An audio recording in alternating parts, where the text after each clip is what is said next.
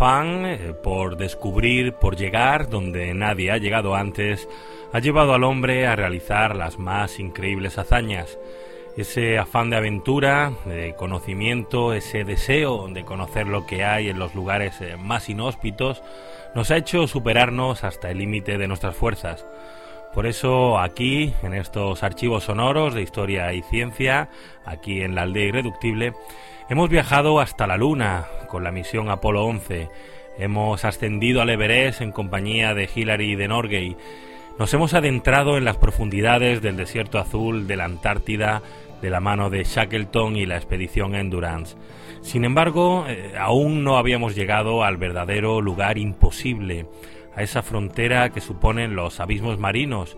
La aventura y la conquista de las profundidades del mar todavía sigue abierta y allí abajo, en la oscuridad del fondo de los océanos, aún se encuentra la última frontera, el mayor desafío al que el hombre se ha enfrentado jamás. Después de llegar a la Luna, el hombre ha vuelto en varias ocasiones más. Eh, hoy en día hay docenas de escaladores que suben al Everest cada año tenemos bases en la Antártida y más o menos hemos conquistado casi cualquier punto imaginable del planeta. Pero los abismos eh, marinos eh, siguen ahí, aún hoy constituyen eh, un misterio. Los extraños animales que pueblan esos abismos, el lecho marino que se sumerge kilómetros y kilómetros bajo el nivel del mar, los misteriosos abismos de las profundidades siguen siendo hoy el lugar más desconocido de la Tierra y el abismo Challenger, realmente el lugar más recóndito y peligroso del mundo. Como una enorme cicatriz en la cara del planeta, la fosa de las Marianas es la fosa marina más profunda, el lugar más inaccesible de la Tierra. Por eso eh, me parece, personalmente me parece injusto que se recuerden nombres como Neil Armstrong eh, por llegar a la Luna o como Edmund Hillary por ascender al Everest o Amundsen por conquistar el Polo Sur y sin embargo, eh, hay aún dos nombres que han pasado casi de puntillas por la historia. Dos eh, nombres que deberían estar en letras de, oro junto a, estos otros y que sin embargo han caído un poco eh, en el olvido. Me refiero a Jas Picard y a Don Walsh, los dos únicos seres humanos que han descendido a las profundidades del abismo Challenger. Hoy, en la aldea irreductible, Vamos a rendirles eh, honores y a contar su historia, la conquista del lugar más difícil del mundo, la conquista de las profundidades.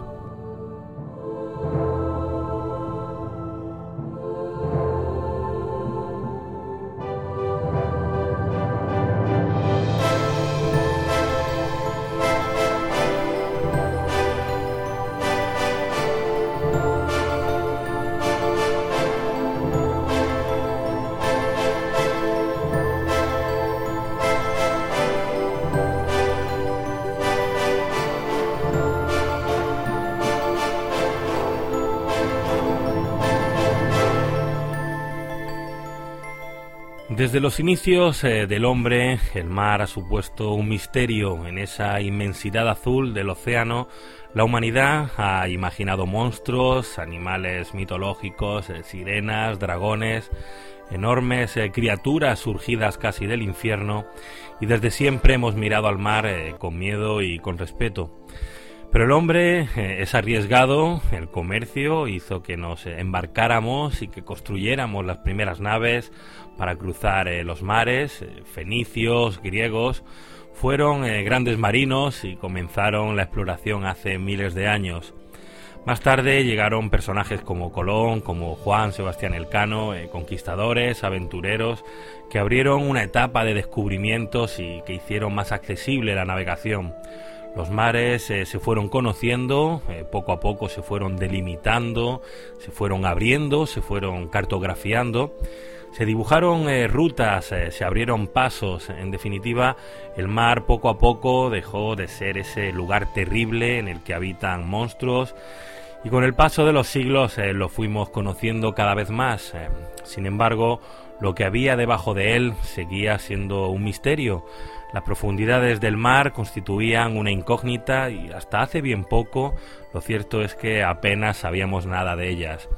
Teníamos eh, que esperar hasta el año 1872 para hablar de una expedición que abriría la carrera por la conquista y el descubrimiento del fondo del mar.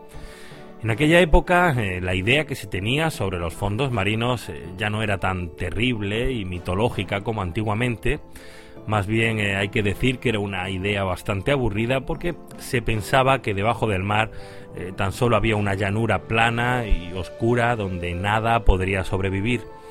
Así, en el siglo XIX, en el fondo del mar, pues se pensaba que era como un plano eh, sumergido algunos kilómetros eh, bajo la superficie, en el que no había mucho que destacar y en donde la vida pues no era posible.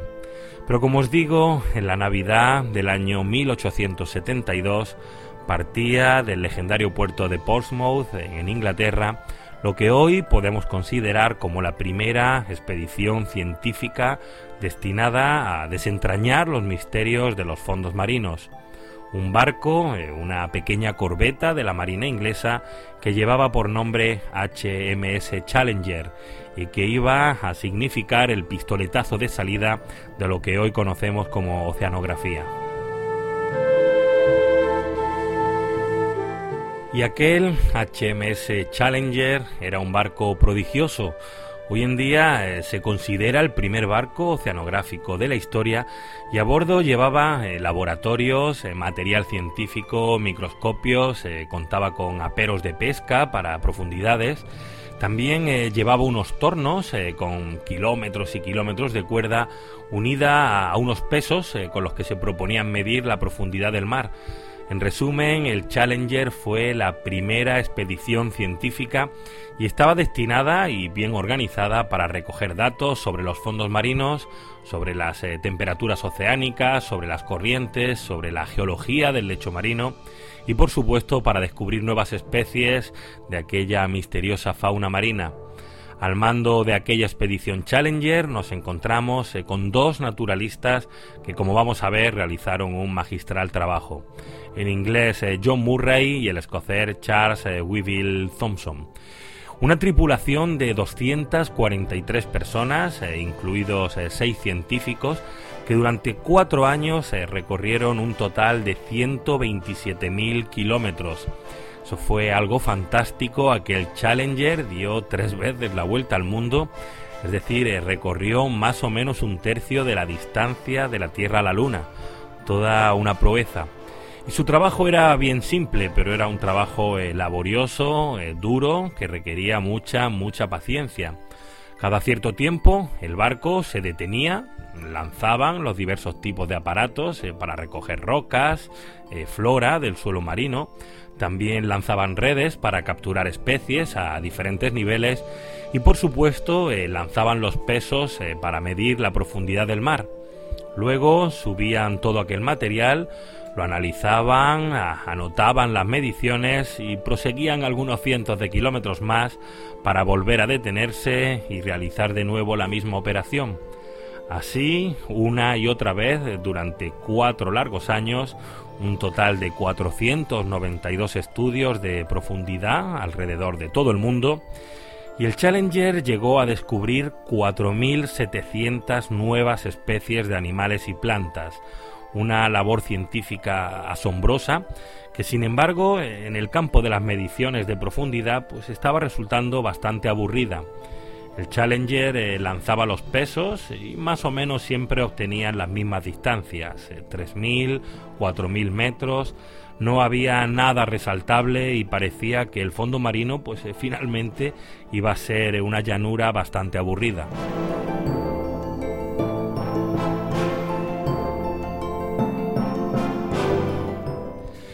Sin embargo, esa idea preconcebida del fondo del mar iba a cambiar de una manera radical en una de aquellas mediciones de rutina. El Challenger continuaba su viaje desde el sur, en el Océano Pacífico, y aquella mañana se había detenido en Guam, a varias millas de las Islas Marianas. Murray, como de costumbre, dio la orden de detener el barco y los marineros se prepararon para poner en marcha los tornos. Lanzaron al agua las sogas eh, con aquellos pesos y esperaron a que tocaran fondo. Dos mil metros, eh, la cuerda seguía bajando, 3.000, 3.500 metros, eh, los tornos seguían girando y los pesos aún no habían tocado fondo. 4.000 metros, 5.000 metros, aquello era algo diferente. Allí abajo había algo. Murray llama a Thompson y el escocés sube a cubierta para saber qué es lo que está ocurriendo. la cuerda sigue su descenso y ya va por los 5.800 metros. Es un primer momento, el desconcierto es general y los naturalistas creen que se han topado con una especie de pozo eh, o algo parecido y la cuerda eh, sigue bajando 6.000 eh, metros. Los marineros dejan a un lado lo que están haciendo y se acercan a cubierta. Algunos abandonan su camarote y suben para preguntar qué ocurre. El desconcierto y la sorpresa desborda el barco, 6.500 metros y los pesos siguen bajando aquello ya es eh, desconcertante. Cuando la cuerda eh, que siguen soltando llega a los 7.000 metros, casi toda la tripulación ya ha abandonado sus puestos y están reunidos eh, junto al torno. 7.500 metros y los pesos aún no han llegado a tocar el suelo. Sigue bajando hasta los 8.000 metros. En medio de aquel desconcierto, de repente y con todos los hombres pendientes de aquellas cuerdas, en un momento el torno se detiene. Murray se acerca, eh, toma su cuaderno y anota la medición, 5.960 brazas, es decir, casi 8.200 metros.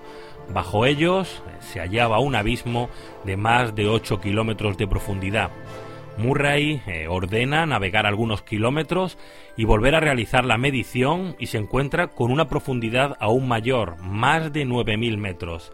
El HMS Challenger acaba de descubrir el punto más profundo de la Tierra. Eh, Murray y su tripulación de naturalistas se hallaban encima de lo que hoy llamamos eh, la fosa de las Marianas.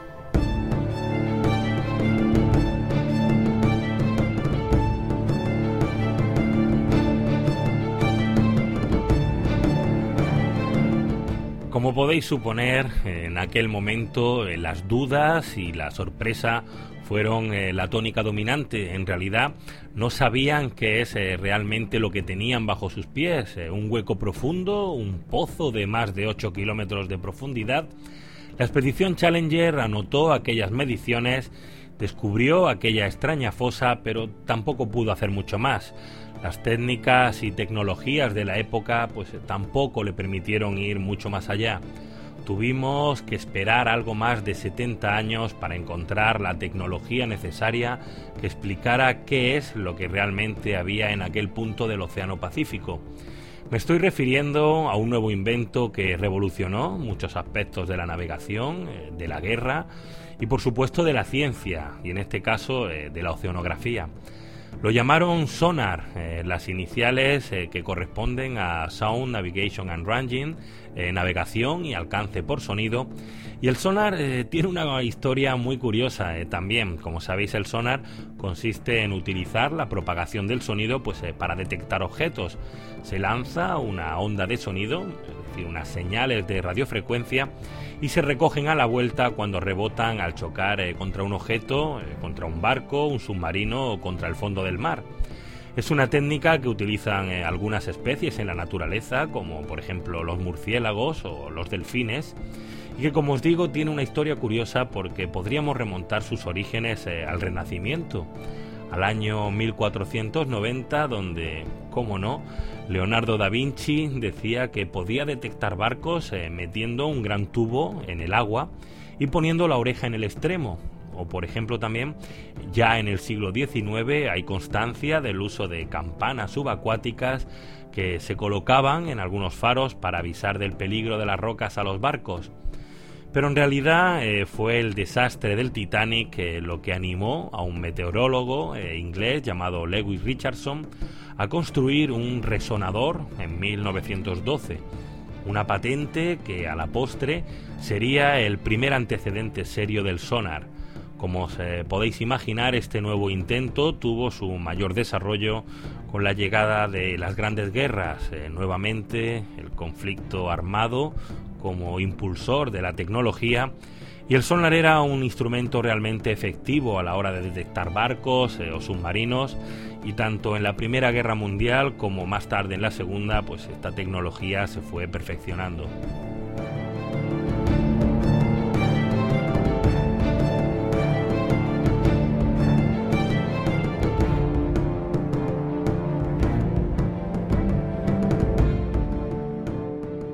Así, el misterio de aquella especie de pozo encontrado en 1872 eh, por la expedición Challenger por fin contaba con la herramienta adecuada para su solución.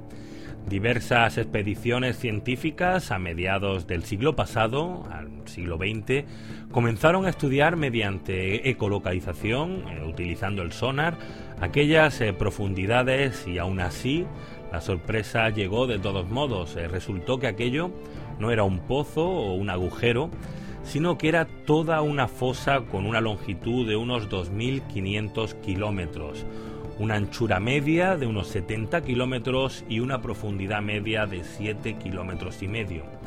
Algo así como una cicatriz, una rasgadura de 2.500 kilómetros en la faz de la Tierra, con diversas eh, profundidades que van desde los 7.000 metros hasta los 8.500. Sin embargo, la fosa de las Marianas aún reservaba algunas sorpresas. Llegando al final de su extremo sur, la fosa aún vuelve a caer en picado hasta los 11.000 metros, un nuevo descenso que supone el punto más profundo del planeta. Nos encontramos en el año 1951, unos 75 años después del viaje del Challenger, y un nuevo barco de la Armada Británica, esta vez equipado con el sonar, llega a aquel abismo. Este nuevo barco también se llamó Challenger en conmemoración de aquella expedición y como homenaje a los marinos eh, que descubrieron aquel abismo, lo llamaron con el nombre Challenger. Más de 11 kilómetros de profundidad, un lugar enigmático, eh, asombroso, el lugar más profundo de la Tierra, el lugar más cercano al centro de la Tierra y que, para que os hagáis una idea de su inmensidad, podemos eh, hacer unos simples cálculos. imaginad que os lanzáis al vacío desde la azotea del Empire State Building caéis desde ese legendario rascacielos, pues bien, hasta llegar al fondo del abismo Challenger seguiríais eh, cayendo unas 30 veces la altura del Empire State. Un abismo eh, capaz de albergar dentro de él al Everest y aún así todavía quedarían más de 2 kilómetros de agua por encima. Eh, hasta el día de hoy, los últimos sondeos han estimado la profundidad del abismo Challenger en 11.034 metros por debajo del nivel del mar en fin, eh, todo un abismo.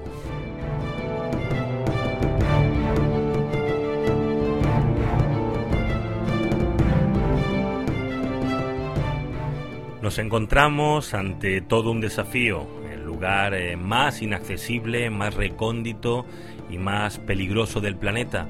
Un lugar donde el hombre no puede sobrevivir ni, ni tan siquiera unos milisegundos Recordemos que a esa profundidad la presión es inmensa. Estamos hablando de más de mil atmósferas de presión, una presión similar a la que soportaríamos si nos colocaran cuatro aviones jumbo sobre nuestra cabeza.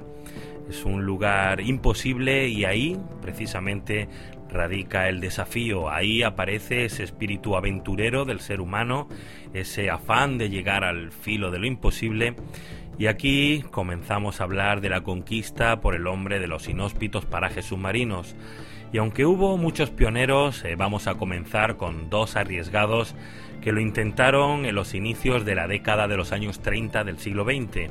Nos situamos en junio de 1930 y en esa fecha tuvo lugar eh, un asombroso e histórico descenso al fondo del Océano Pacífico que supondría el inicio de una nueva era en el campo de la exploración submarina.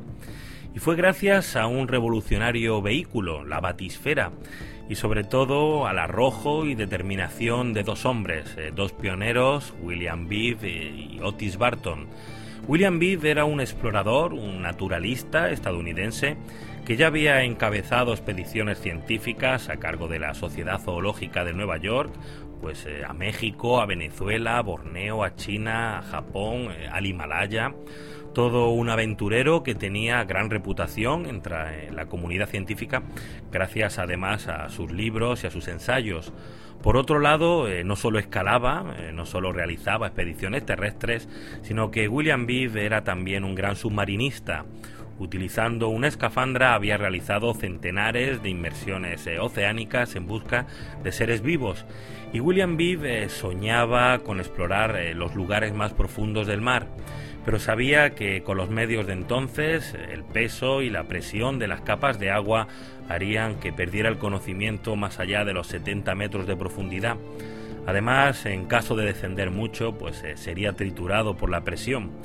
Y es aquí donde surgió la figura de Otis Barton, un joven ingeniero que en 1928 puso la solución encima de la mesa de Viv en forma de plano, Barton le enseñó sus bocetos y le dijo, mi idea es eh, muy sencilla, solo una esfera hueca de acero colgada de un cable, una cápsula de acero que permitiría descender más allá de lo que se podía soñar en aquella época.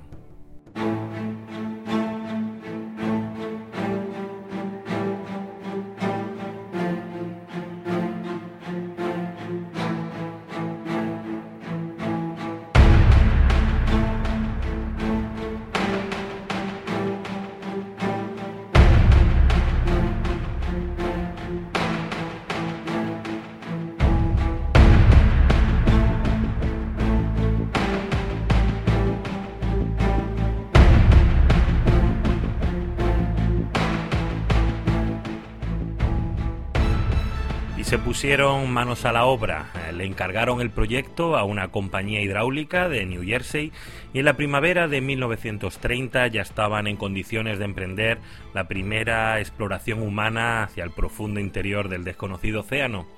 Viv eh, bautizó aquella bola de acero con el nombre de batisfera, un término que proviene de la voz griega batis, eh, que significa profundidad. La cápsula medía un metro con treinta de diámetro y tenía cuatro pequeñas ventanitas eh, de unos 45 centímetros de diámetro para observar por ellas. Eh, su peso total fue de 2.450 kilos, casi eh, dos toneladas y media, y se bajaba desde el barco Arturus por medio de un resistente cable de acero.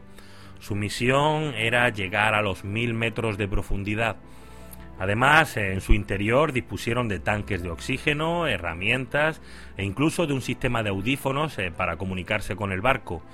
La decisión eh, llegó y acordaron sumergirse a unos 15 eh, kilómetros de una de las Islas Bermudas. Dentro de la batisfera, el explorador y el ingeniero William Beebe y Otis Barton. El riesgo era palpable, eh, todos sabían a lo que se exponían. Si el cable se rompía, la cápsula de acero se hundiría sin que nadie pudiera hacer nada por detenerla. Además, eh, si algo fallaba en la estructura o dentro de la batisfera, los dos hombres eh, serían aplastados por la presión en décimas de segundo. Bid y Barton se acoplan en la cápsula, se agazapan en su interior y se da la señal para cerrar la pesada tapa. 200 kilos sellan la batisfera y comienza el descenso. 15 metros y por ahora todo en orden, 30 eh, metros.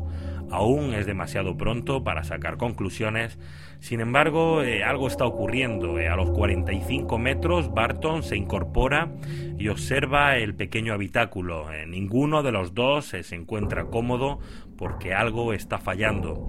A los 60 metros, eh, los rayos del sol apenas eh, llegan ya a la batisfera y entre la penumbra Barton detecta humedad en el piso. Llegan a los 90 metros y la alarma ya es general. Se está filtrando agua en la cápsula, ya hay casi un litro de agua en el suelo.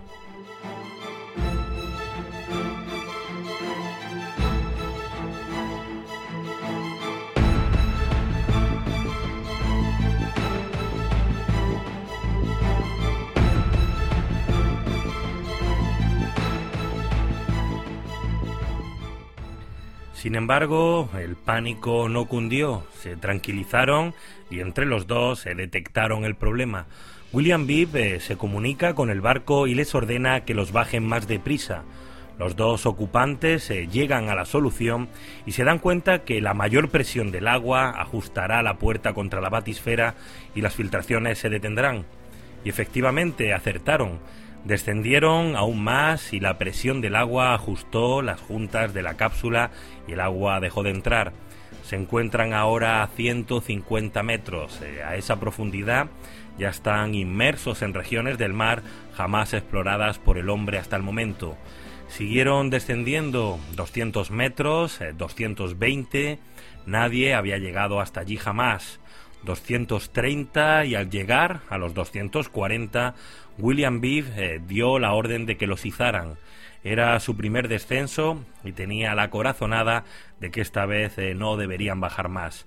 Habían estado encerrados en la batisfera algo más de una hora y al llegar a la cubierta del Arturus eh, los dos buzos se desplomaron exhaustos, eh, doloridos, pero exultantes de felicidad. Incluso William Beeve tuvo la ocurrencia de decir que hasta ahora ningún hombre vivo, tan solo cadáveres humanos de camino hacia el fondo, había llegado a esas profundidades.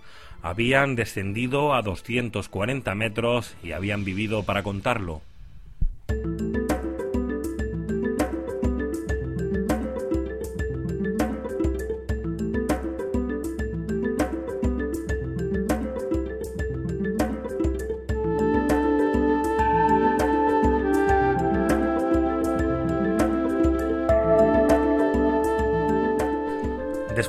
De este descenso eh, llegaron muchos más. Eh, Biff y Barton fueron mm, batiendo récords. En 1934 lograron eh, llegar a una profundidad máxima de 923 metros, una marca que tardó 15 años en ser superada. Pero en realidad a William Biff no le importaban mucho estos récords de profundidad. En el fondo, él era un naturalista, un biólogo, un científico, y su verdadera ambición era descubrir nuevas especies y observar fauna desconocida hasta el momento. Y eso sin duda eh, lo consiguió con creces. En aquellos eh, viajes submarinos y sumidos en la oscuridad, tan solo alumbrados por el foco de la embarcación, Viv y Barton asistieron al espectáculo de la vida en los fondos marinos. Encontraron peces eh, de más de medio metro con aletas eh, como velas fantasmales a los que bautizaron como vela pálida. Sobre los 580 metros encontraron un pez extraordinario en forma de hoja, con el cuerpo plano y pardo, que, a Viv le, pareció una de las cosas más encantadoras que había visto nunca. A los 600 metros encontraron eh, otro con una boca y dientes enormes, un pez eh, que tenía un tentáculo en lo alto de la cabeza y como buen naturalista que era, Viv se dio cuenta de que aquel pez, como muchos otros que descubrió, apenas eh, había experimentado transformaciones en los últimos millones de años. En aquellas eh, profundidades estaban contemplando las eras pasadas de la vida. A los 800 metros apareció el primer estilo Talmus eh, vivo, tenía los ojos alojados en una especie de péndulos en forma de periscopio, pues que medían casi la tercera parte de su cuerpo, y así infinidad de especies y de seres marinos. William Beebe eh, fue considerado algo parecido a Jacques Cousteau en aquellos años y se retiró en 1952. Eh, fallecería diez años más tarde a la edad de 84 años entre el respeto y la admiración de los de su época. Por su parte, el ingeniero Otis Barton siguió diseñando y en 1949 evolucionó su originaria batisfera a otro artilugio al que bautizó como ventoscopio y consiguió descender a una profundidad de 1.372 metros, superando su propio récord 15 años eh, atrás. 1.372 metros bajo el nivel del mar. Los pioneros de la exploración submarina, William Bibb y Otis Barton, desde aquí el pequeño homenaje de la aldea a estos eh, arriesgados irreductibles.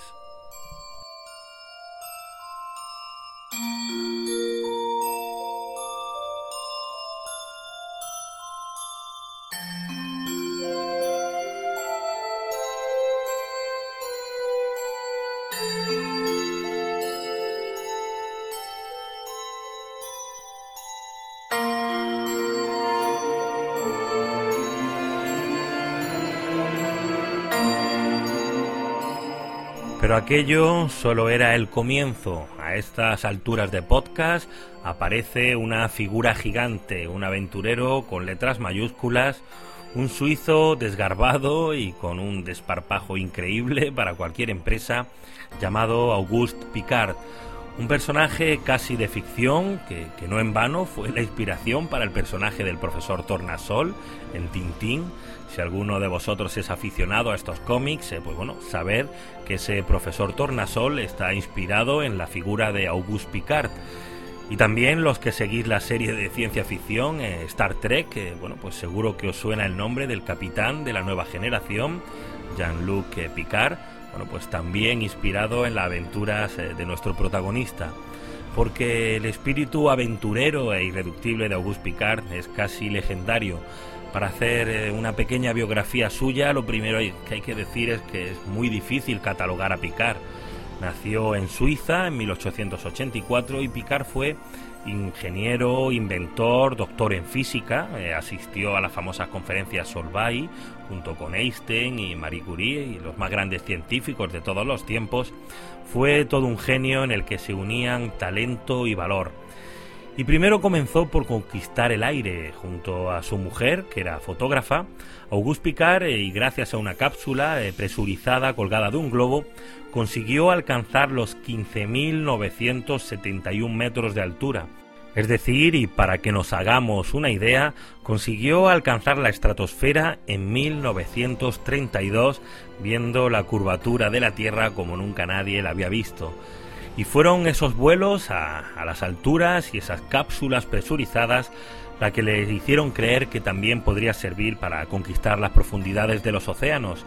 En 1937, y continuando la estela de nuestros dos anteriores protagonistas, Auguste Picard eh, presentó su batiscafo. Eh, más tarde, en 1947, comenzó a realizar experimentos eh, para estudiar las profundidades con aquellas batisferas y batiscafos y si Bibi Barton habían logrado llegar al kilómetro de profundidad en la década de los años 40, unos años más tarde, en 1953, la batisfera de Picard logró triplicar aquella profundidad y llegar hasta los 3.150 metros de profundidad. Se estaba preparando el asalto al gran límite, a la frontera de los fondos submarinos, y la idea de enfrentarse a la gran fosa de las Marianas y al impenetrable abismo Challenger comenzaba a fraguarse en la mente de Picard. Su siguiente movimiento sería el lugar más profundo de la Tierra.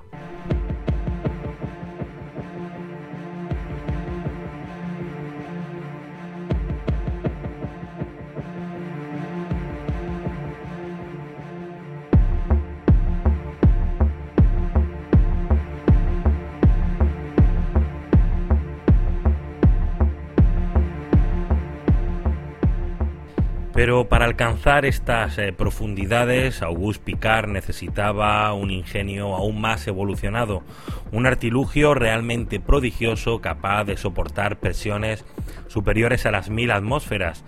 Y así fue como nació el submarino y batiscafo Trieste, un nombre que al igual que la nave Eagle de Neil Armstrong ha pasado a la historia. El Trieste fue votado por primera vez en agosto de 1953 y debe su nombre a la ciudad italiana que fue la que financió su construcción. Un submarino equipado con una cápsula a modo de las eh, antiguas batisferas y que sería capaz de descender hasta donde nadie lo había hecho nunca.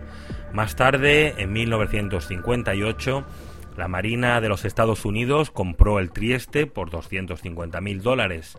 1958, como veis por la fecha, nos encontramos en plena Guerra Fría y la carrera entre Estados Unidos y Rusia no solo se centró en el espacio, el fondo de los mares también fue objeto de una carrera y una competición mucho más secreta y desconocida. Pero Gus Picard era ya demasiado viejo por aquellos años. Contaba con 76 años y no estaba para muchas aventuras. En su lugar eh, aparece la figura de su hijo, Jacques eh, Picard, que siguiendo los pasos de su padre se había convertido en un gran ingeniero y oceanógrafo. Junto a él, eh, por supuesto, iría la representación americana, el oficial de la Marina estadounidense, Don Walsh. Recordad eh, sus nombres, Jacques Picard y Don Walsh. Ellos se iban a enfrentar al desafío más grande que el planeta ofrece. Bajo ellos, 11 kilómetros de descenso hasta las profundidades del abismo Challenger. Un reto que aún hoy jamás se ha vuelto a conseguir los dos únicos hombres que han llegado a las profundidades de la fosa de las Marianas.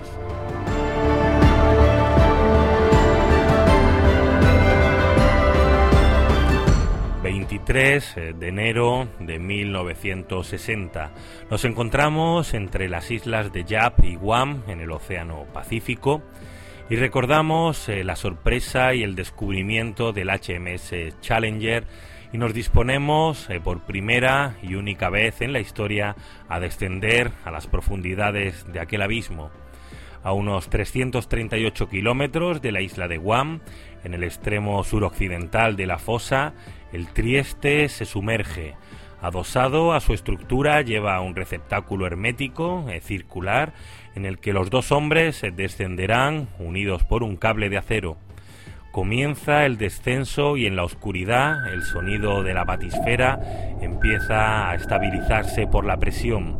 Por ahora todo va según lo previsto. Llegan a la anterior marca, 3.500 metros, y siguen descendiendo. La presión comienza a aumentar y la cápsula está aguantando bien. 300 atmósferas de presión comprimen su estructura de acero y al igual que en épocas pasadas, si algo sale mal a esa profundidad, la muerte será casi instantánea. 4.000 metros y descendiendo. La oscuridad a esa profundidad es ya total. La luz procedente de la batisfera apenas llega a unos metros y se pierde en la penumbra. Eh, fuera, en el agua, la única luz eh, que les llega es la de alguna criatura luminiscente que pasa ocasionalmente cerca de ellos. 5.000 metros y descendiendo. La presión comienza a hacerse sonar en la estructura y tanto Picard como Walsh se dan cuenta de que algo no va bien. Miran por una de las pequeñas escotillas y observan una fractura en el cristal. El cristal de la ventanilla se está agrietando. La preocupación sube por momentos eh, y el sistema de ventanilla es de doble cristal lo cual aún les da algo de seguridad, sin embargo, al volver a mirar, la grieta cada vez es mayor. Los dos hombres se miran entre ellos, la tensión sube de revoluciones y el cristal termina por ceder. Hay que tomar una decisión. 5.500 metros y descendiendo.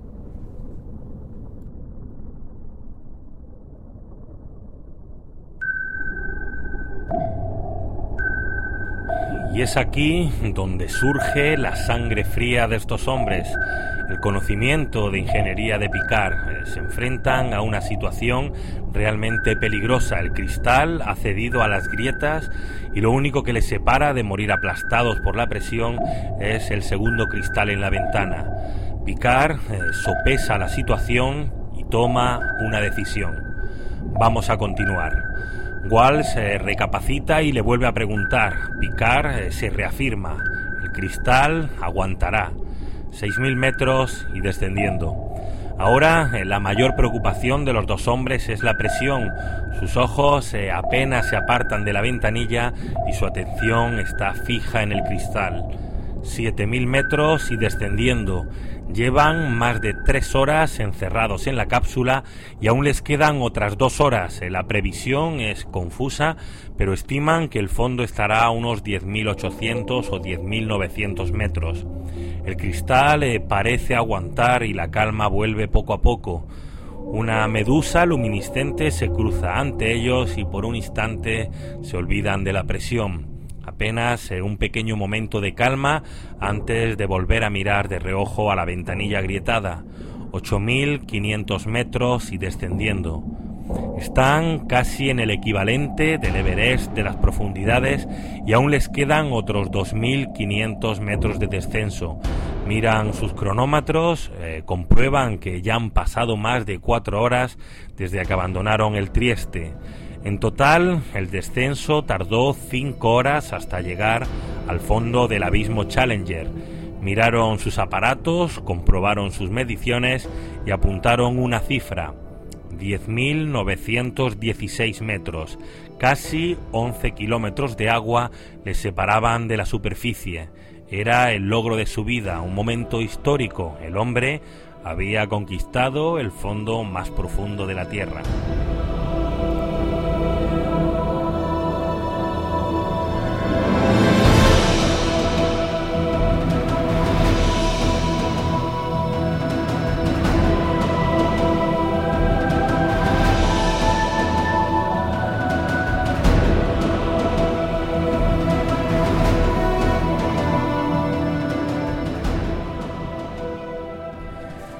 Y allí permanecieron unos 20 minutos antes de regresar a la superficie. Un nuevo desafío, el viaje de regreso que les llevaría algo más de tres horas.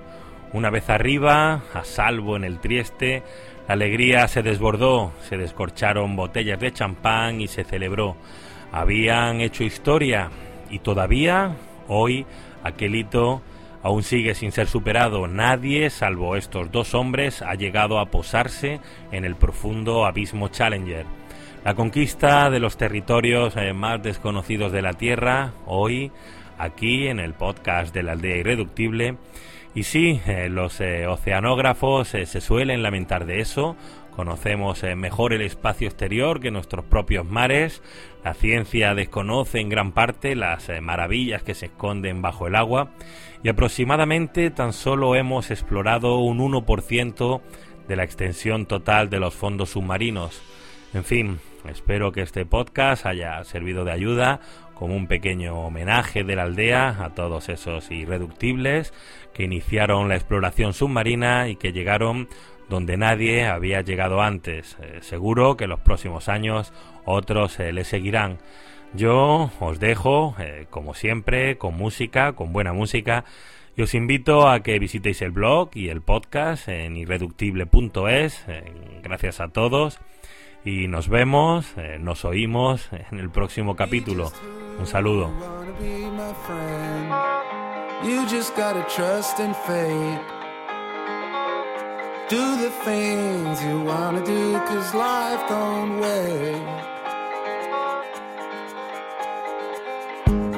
Take it easy, keep your head up high.